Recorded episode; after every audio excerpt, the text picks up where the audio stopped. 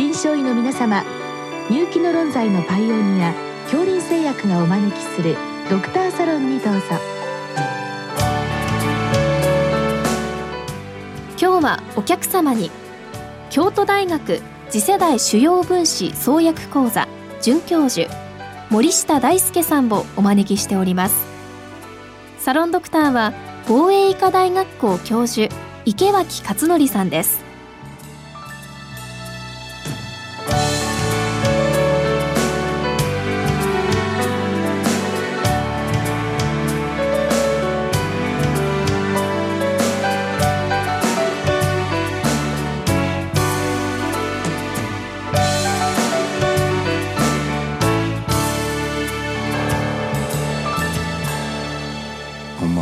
んばんは。今日は、えー、がん創薬における産官学連携の現状と展望ということで、まあ、なかなかこれはあのドクターサルの質問としてはややまああの特殊な質問をいただきましたけども、まあ、とても大事な、えー、ことかなと思ってで先生に今日来ていただきましたが先生の肩書きでまず確認なんですけれども、はいえーと、京都大学の准教授という肩書きでお聞きの先生方は先生の立場を見ておられるんですけども、えっと、実際には、えー、この Chordia Therapeutics っていうですから産学という立場でいうと産の方のお立場が主たる立場ということでよろしいんですか？そうですね。はい、おっしゃる通りです。ん産である、まあ、スタートアップ企業、 Chordia Therapeutics で医薬品開発を行いながら、また、京都大学でもお基礎研究に携わっているという状況でございます。まあ、そういう意味ではあの、えっと産と学の両方を、まあ、その自分自身で経験をされているというお立場と考えていいですね。はい、その通りですわかりま。したはい。であの今年のあの眼学会の会長の挨拶を私ちょっと見てみたらですねびっくりする言葉がありました、はい何かというとですねそのがんの研究者が基礎研究で、えー得られた創薬シーズこれ創薬シーズっていうのは多分創薬のターゲットになる新規の何かを見つけたという意味だと思うんですけれどもそれをその臨床現場の創薬として、えー展開していくまでに死の谷というのがあって、はい。えーその研究者はそこで呆然としてしまうとだからこそ今回の眼学会でこれあの産学連携のシンポジウムこれ先生が座長として企画されているようですけどもはい。眼学会としてもですねこの死の谷を何とかしようというその決意を私感じたんですけれども、はい。まあ、逆に言うと、えーなかなか日本においてはそういう創薬シーズから創薬に結びつけるというのがうまくいってないというふうに考えてもいいんでしょうか？はい、あの、先生がおっしゃられる通りだと思います。で、今までの日本における産学連携、あるいは、まあ、今ですと産官学連携の研究というのは、産である企業、で、学であるアカデミアがですね、それぞれ独立して個別に研究を行っていた状況というのが色濃くあったかと思います。ですので、まあ、医薬品の開発の観点から言いますと、いくつかの成功例というのは、まあ、実際にあるんですが、まあ、決して多いという現状ではないかというように理解はしております。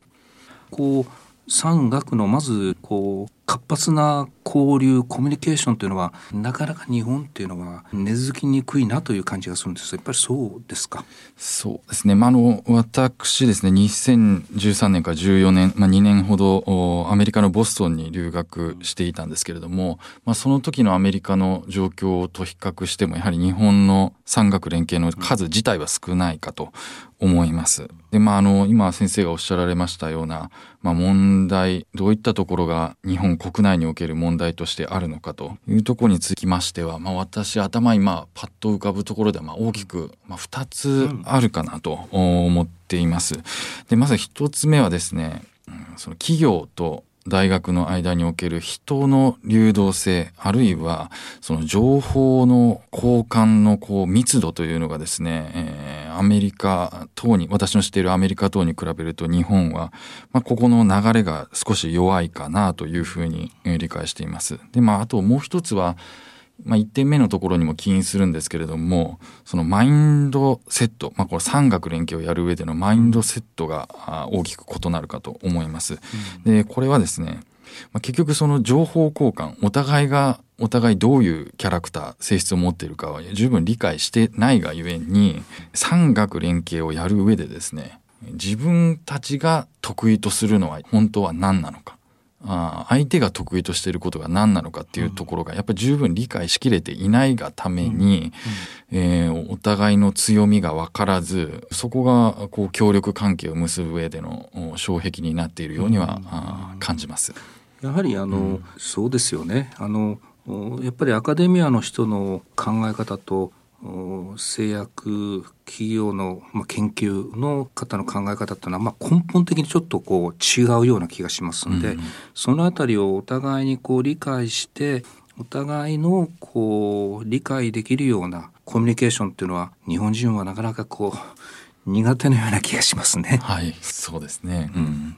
まあそうは言ってもいわゆるあの三主体の従来の創薬と比べるとこの産学連携のメリット特に先生がボストンの時にそれは体感されたと思うんですけれども、はい、この辺りやっぱりどの辺りなんでしょうか？はい、えー、まあこれは産学連携の研究をやることの、まあ、本質というところにつながると思うんですけれどもやはりお互いが強い部分を持ち合ってそれぞれ単独では成し得ないことを成し遂げるというのがやはり産学連携の本質だと思うんですね。うん、でまあ今回の産学の場合ですと大学が得意とするのはその病気の成り立ちですとか、病気のその本質を生み出すというところがやはり、えー、強みで、まあ、そこがまさにそのシーズということになるわけですが、まあ、一方で企業というのはそれをその大学が見出したシーズを医薬品として商品として作り出すというところに非常に強いところを持っていますので、まあ、そこの2つの両輪がですね、まあ、噛み合った時に初めて今までにできない産学連携の研究というのがそこで成し遂げられるのだろうと理解しています。例えば先生、まあ、うん、ボストンなんかだとその研究者がその創薬のシーズ、まあ、できてからその連携するというよりももうその日常の研究の段階でその産との何か交流をしてでいつでもその連携ができるようなそういうこう状況というのがあるんですか、うんはい、あの先生がおっしゃられる通りだと思います。まあ実際建物自体もですね、もう隣接してあったりですね、また普段からもう昼休みの時にこうミーティングですとか、うん、セミナー等での交流等もありますので、非常にその普段から総合コミュニケーションを取る上でのハードルが非常に低い、えー、非常に密な連携が取れるような状況になっているというのはあるかと思います。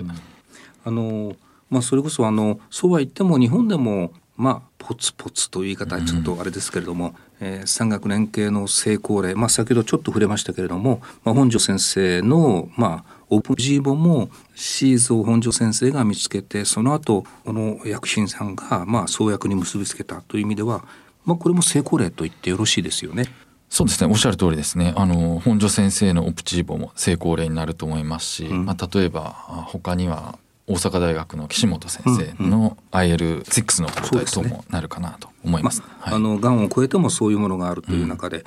ん、まあ多分先生のその先生自身のその化合物というのは、うん、実は先生が今おられる前の武田にいる時から始まってるわけですよね。そうですね。あの、私、前職で勤めておりました武田薬品の頃から、うん、あ取り組んでいた医薬品。まあ、これは私たちの企業だけということではなくて、まさに京都大学、あるいは宮崎大学の先生方と協力することでの、うん、産学連携の医薬品として、えー、作り上げてきたというものがございます。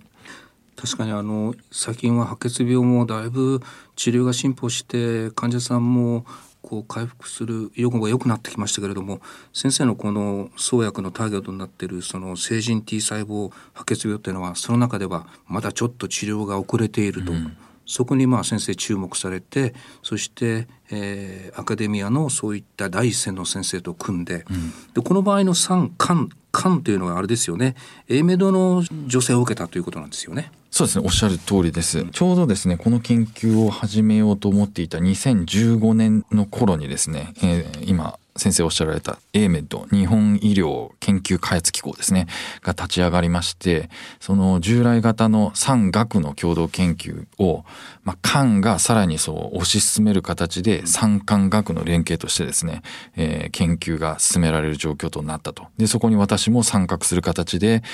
日本人特有の成人 T 細胞白血病の治療薬開発に取り組んできたというところでございます。まあ、そういった先生たちの成果が、えー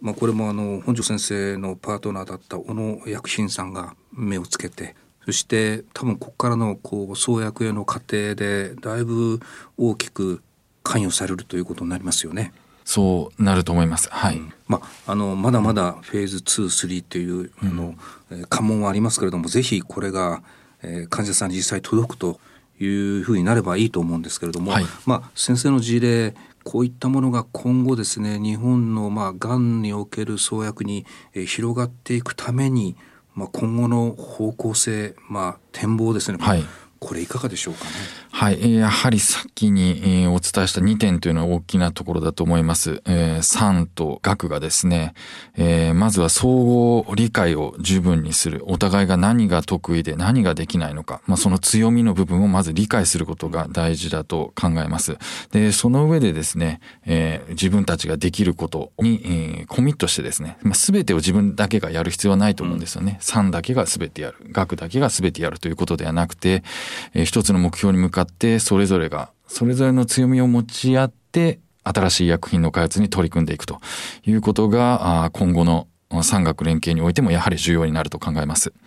まあ、そういう意味では先生最近はオープンイノベーションですとか共同研究講座、まあ、従来はあの製薬メーカーはお金だけ出してという感じでしたけども研究者も一緒に送り込んでその段階からアカデミアと一緒にやっていくという、まあ、そういう流れができていますので、まあ、ぜひとも今後ともですね産学連携が、えー、より活発化するといいですね。はいおっしゃる通り、えー、新しい枠組みというのが今増えてきている状況でございます。まあ、そういった中にですね、えー、企業側もそして大学の先生方もですね、えー、お互いがあそこに飛び込んでで協力し合うことでまあ、まずは日本初のですね、新しい新薬の開発につなげていけるように、私自身ももちろん取り組んでいきたいと思いますし、また私自身が取り組んできたことをベースに日本国内の企業、あるいは先生方にも働きかけていきたいと考えています。期待しております。ありがとうございました。ありがとうございました。